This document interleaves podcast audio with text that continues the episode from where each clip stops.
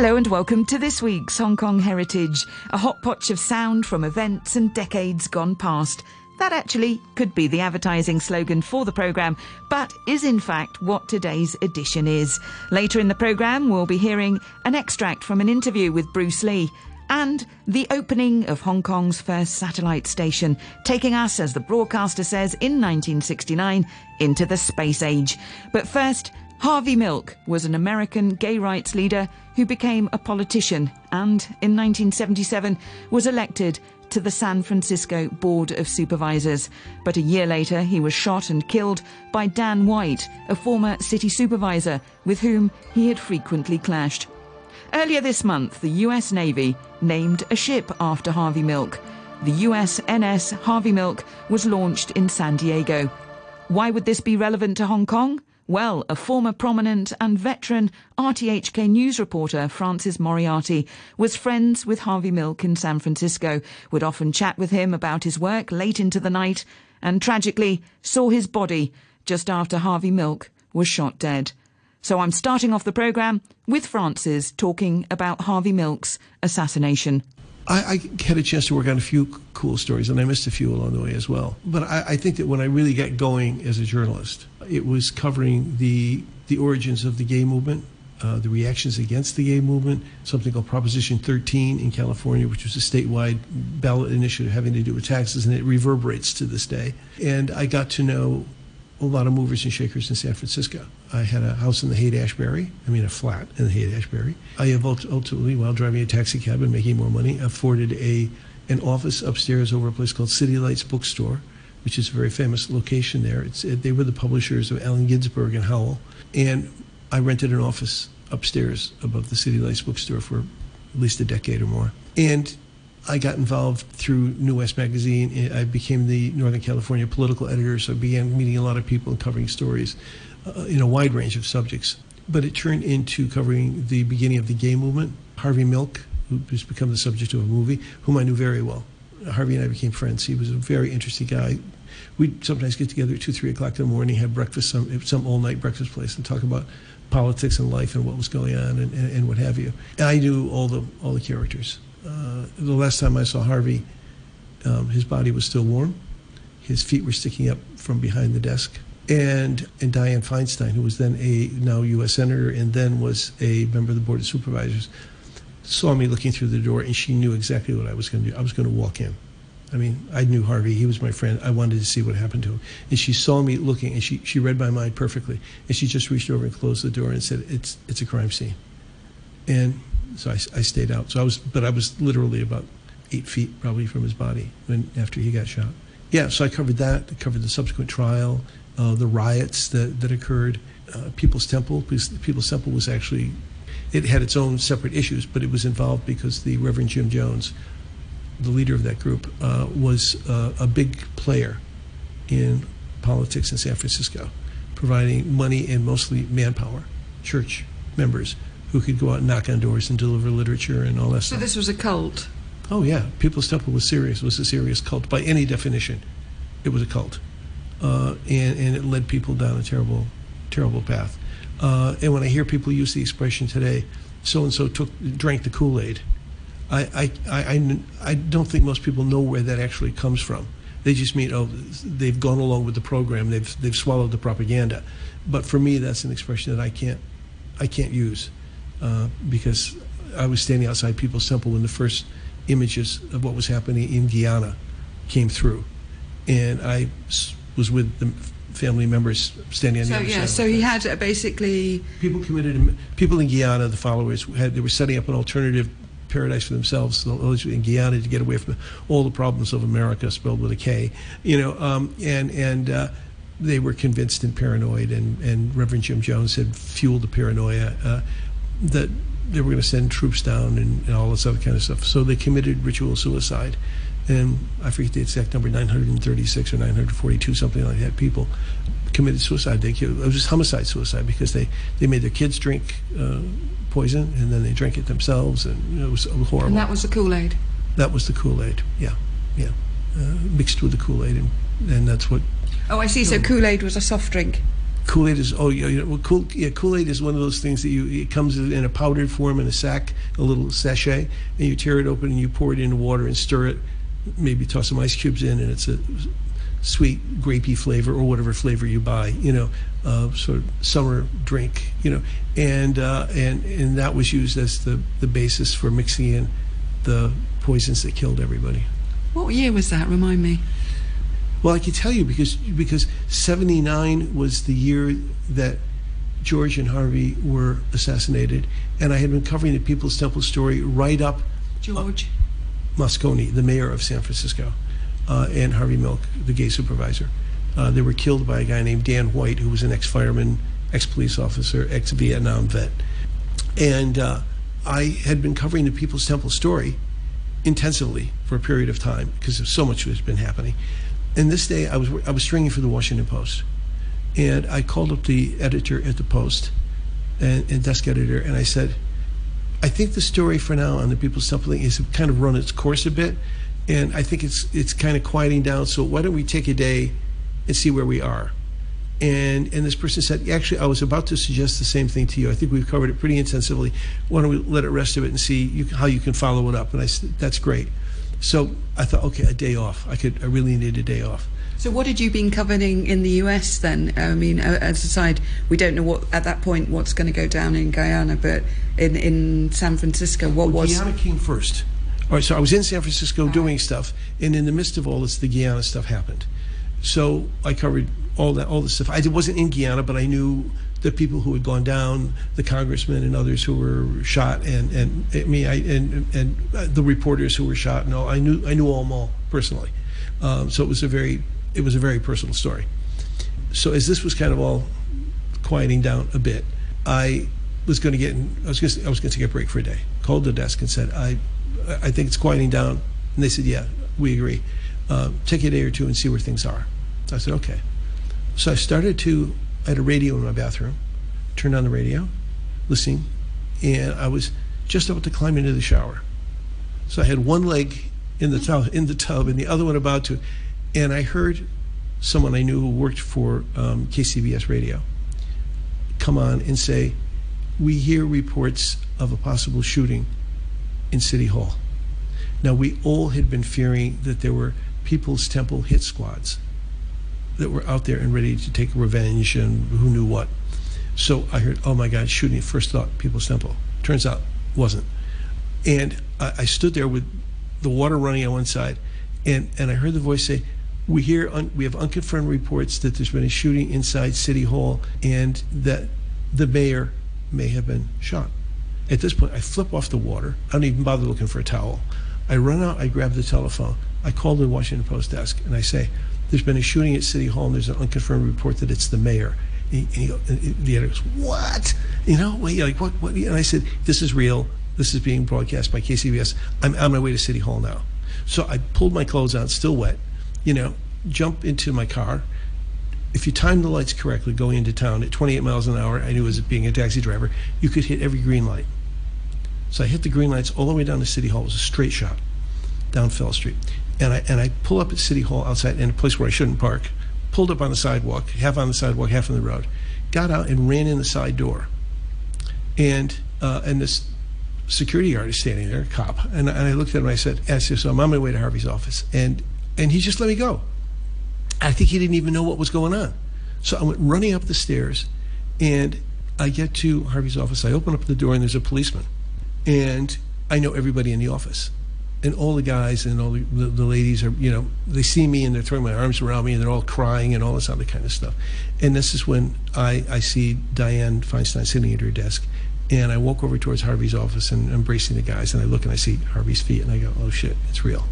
She closes the door and somebody says at some point, Mel Wax, that was the press secretary for the mayor, is meeting reporters down the hallway.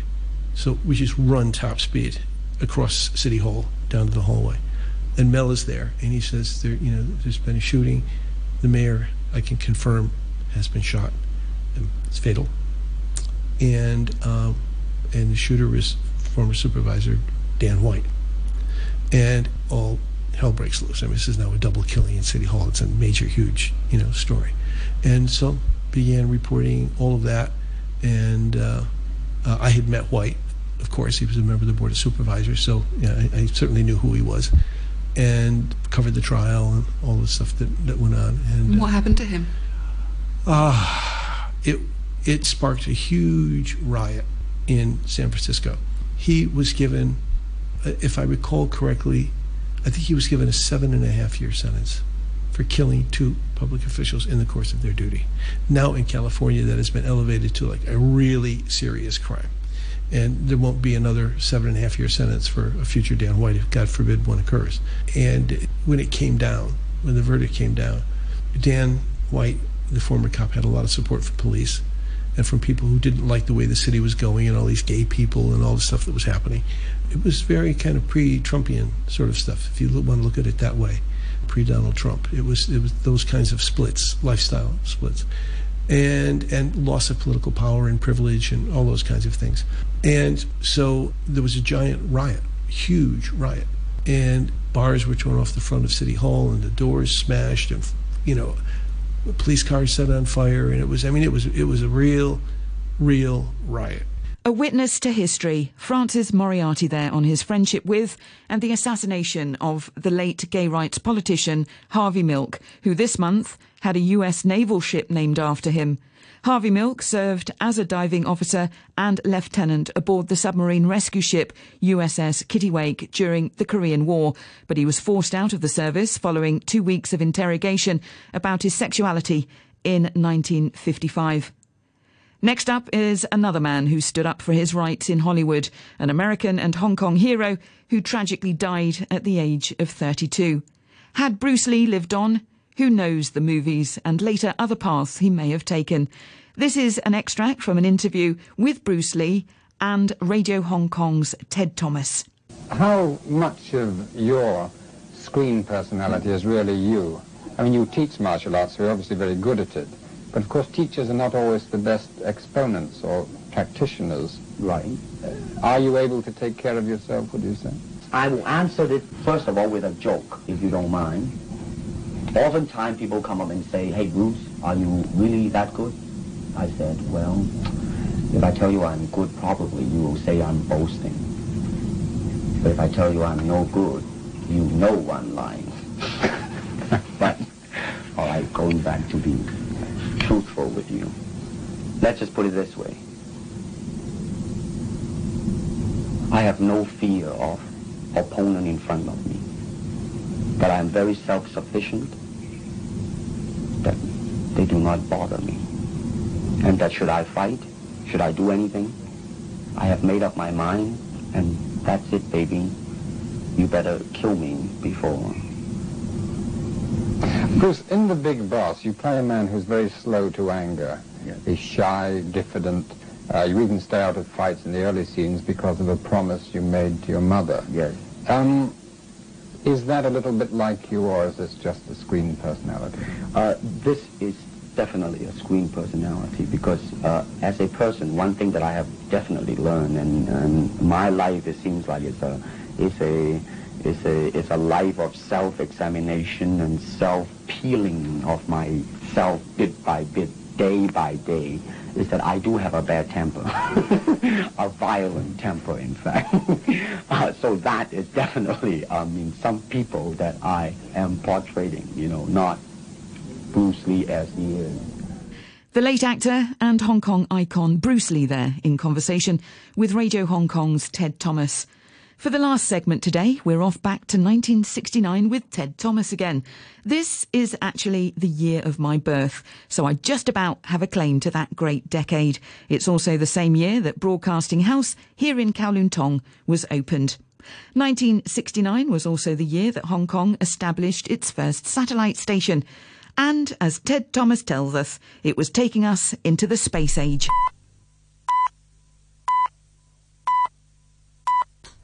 This is Radio Hong Kong. The time is nine o'clock. The opening ceremony of Hong Kong's satellite Earth station. Here with a description of the event at the City Hall is Ted Thomas. Good morning from the City Hall. Today, Hong Kong formally enters the space age when, in a few moments, Hong Kong television viewers will see the first live television transmission between Washington, D.C. and the colony of Hong Kong. About 500 guests have been invited here to the City Hall ceremony, at which the chairman of Cable and Wireless, Colonel Donald McMillan, will act as host. Simultaneously, in Washington, a reception is being held at the British Embassy, where the company's managing director, Mr. Eggers, will be the host. It will, of course, be Tuesday evening, September 23rd, in Washington because of the international dateline.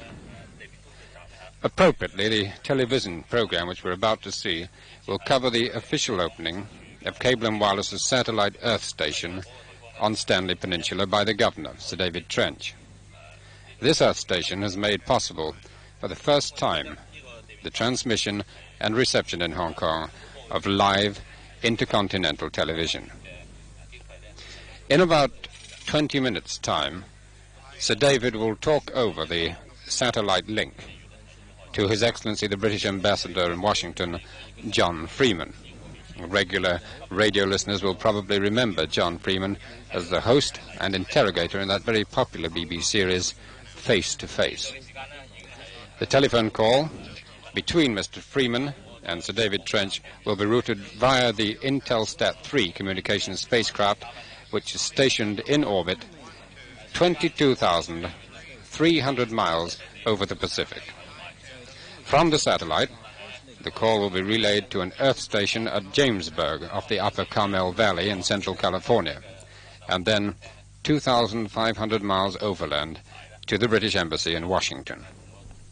A split second is all the entire operation takes, yet in that time the signal will have traveled more than 50,000 miles the equivalent of twice round the world. The television transmission will, of course, follow the same path.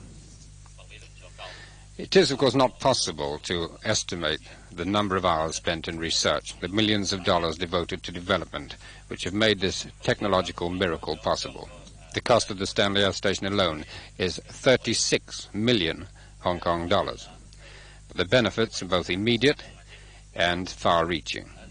The ability to receive and transmit television is simply the icing on the cake. The Stanley installation also marks an important step forward in the scope of Hong Kong's telecommunication facilities, which includes telephone traffic and, more recently, and looking forward even further, data transmission. Initially, the station is operating with 132 channels, and it's capable of swift expansion when the need arises. It's equipped to work to eight other stations, but this number can be expanded later on to 12. At present, Stanley offers services with the United States, Japan, Australia, and Thailand, and all but the last are equipped for the exchange of television. Four more countries, New Zealand, Hawaii, South Korea, and South Vietnam, will be added during 1970 to 1971. Hong Kong, is a leading industrial and commercial center, depends on first-class communication links for its future growth and prosperity. It's a fact for which Cable and Wireless, with its long connection with the colony, is very well aware. And now the screens go black as one of the cameras here swings around to the entrance to catch the arrival of His Excellency the Governor. And the audience rises to its feet as Sir David Trench walks down the aisle to take his position on the stage in front of us. Also in the center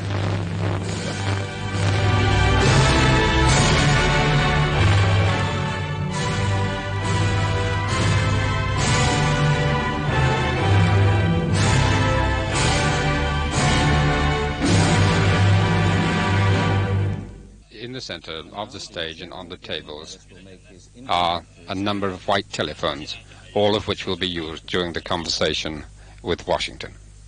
Well, I should like first to bid you all welcome to this ceremony. Colonel Macmillan and speaking. Indeed, thank you for giving your time to come and join us.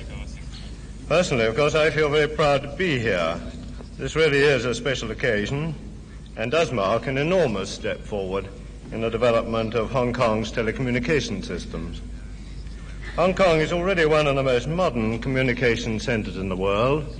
All the communications facilities, air, shipping, telecommunications, are enormously developed. But even against the background of such sophistication as does exist here, this new Earth station does mark a great step forward. It, I think, can justly be described as one of the technical marvels of the world today. That was Colonel Macmillan, and now His Excellency the Governor rises to speak. Colonel Macmillan, ladies and gentlemen, much has been said of Hong Kong's development as a major industrial center, but perhaps not enough emphasis is, however, placed on its very important and increasingly important role by the essential financial, communications, and other services which complement and support industrial activity. The Hong Kong economy is dependent on its external markets, and our manufacturers and our businessmen must keep in touch with world price movements in the raw materials they require and the fluctuating demands for the products they produce.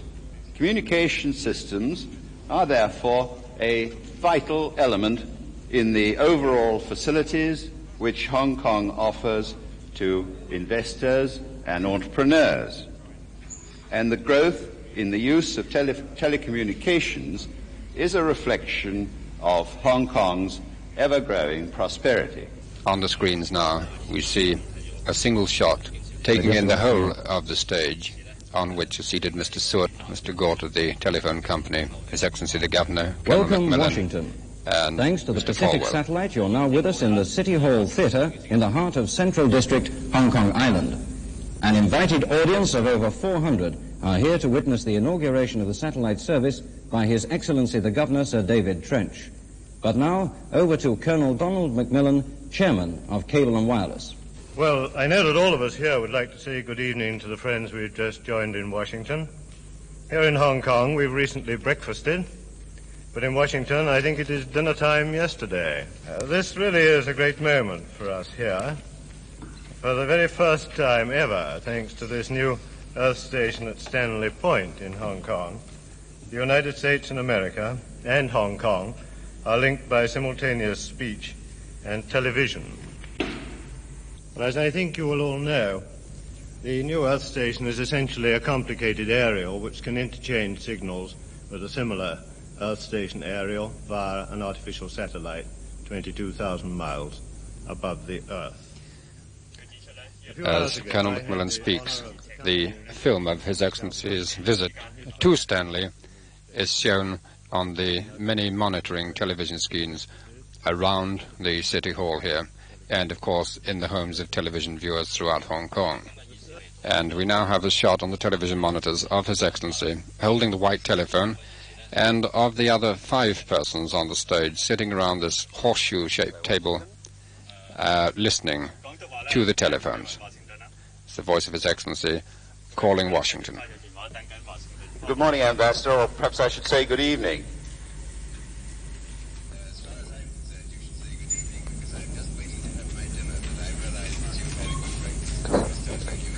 But I'm sorry to keep you away from your dinner.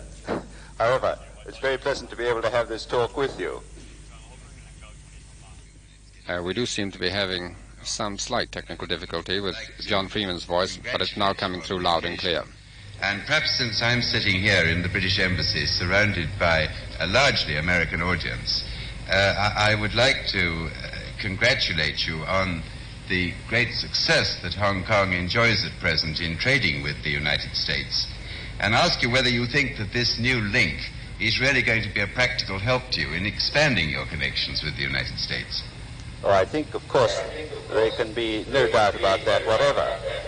Uh, so much of uh, modern business, modern industry, does depend on extremely rapid communications, and uh, I can't see any answer except that uh, the satellite station and the additional link will be of tremendous value to us. It might be pleasant for you if I told you that Sir John Cowperthwaite has been to see me this afternoon, and I've been talking to him uh, on his way to Barbados about some of the problems of, of uh, Hong Kong. However, uh, I, I, thought that one thing that has been in my mind that I might say to you is that we've already exchanged thoughts about the fact that it's uh, evening in Washington and tomorrow morning in Hong Kong. This perhaps has a certain business relevance. If an American businessman gets a message uh, from Hong Kong on your Monday evening, let's say, he'd still have the whole of his Monday to work on his reply uh, and could get it to you by first thing on Tuesday morning. I think that's a pretty good circuit, and I hope you're going to make good use of it. Well, I assure you we certainly shall. And I hope uh, perhaps we shall be able to welcome you to Hong Kong one day on uh, your travels around, perhaps to and from the UK. Is there any chance of that? Well, uh, I should like that thought very much, Governor, but as I understand the regulations of Her Majesty's government, we're not supposed to go via Hong Kong to get.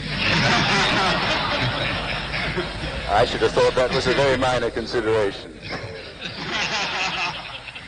And now the television screen show um, the face of the commentator, Michael Kay, who is about to introduce the news film. Outside the confines of the City Hall Theatre and show you some of the people and places that go to make up Hong Kong today. Hong Kong is making final preparations to celebrate the Moon Festival this week. Traditional lanterns of birds, fishes, rabbits, horses, and other creatures are on sale everywhere. But the biggest feature of the festival are mooncakes, which have taken on a new meaning this year since the Apollo moon landing. Mooncakes have already been sent from Hong Kong to astronauts Armstrong, Aldrin, and Collins. Now, from the Embassy Rotunda, here is Mr. Henry Eggers, Managing Director of Cable and Wireless. I'm speaking to you from the Rotunda of the British Embassy. With me are Her Majesty's Ambassador, Mr. John Freeman, Dr. Charyk, President of COMSAT, and Dr. Paine, the Administrator of NASA. It gives me great pleasure to introduce Mr. Freeman to our Hong Kong audience. Thank you very much, Mr. Eggers. In the past, of course, we in Hong Kong have been able to see the world around us. Distance, thanks to modern communications and transportation, is less of a problem. You can see the world. The problem is not how far, but when. And so Hong Kong grows closer yet to the rest of the world. It is perhaps ironic that whilst we mark the launching of Hong Kong into the space age, a Hong Kong carpenter backstage here almost ruined the broadcast by hammering blithely away during the opening remarks by Colonel Macmillan. It is, however, a very stirring occasion, a very momentous one, and one which we here will remember for many years to come. With that, on behalf of Radio Hong Kong, I now return you to our Kowloon studios. Radio Hong Kong's Ted Thomas there explaining satellite science across the world from a broadcast in 1969. I love delving back and finding these broadcasting nuggets, the way the recording is done on reel to reel with actually great sound, but also the broadcaster in the field and the way the in studio broadcaster announces. It, it's a very different sound. Thanks for listening. Have a good week ahead and join me next week on Hong Kong Heritage.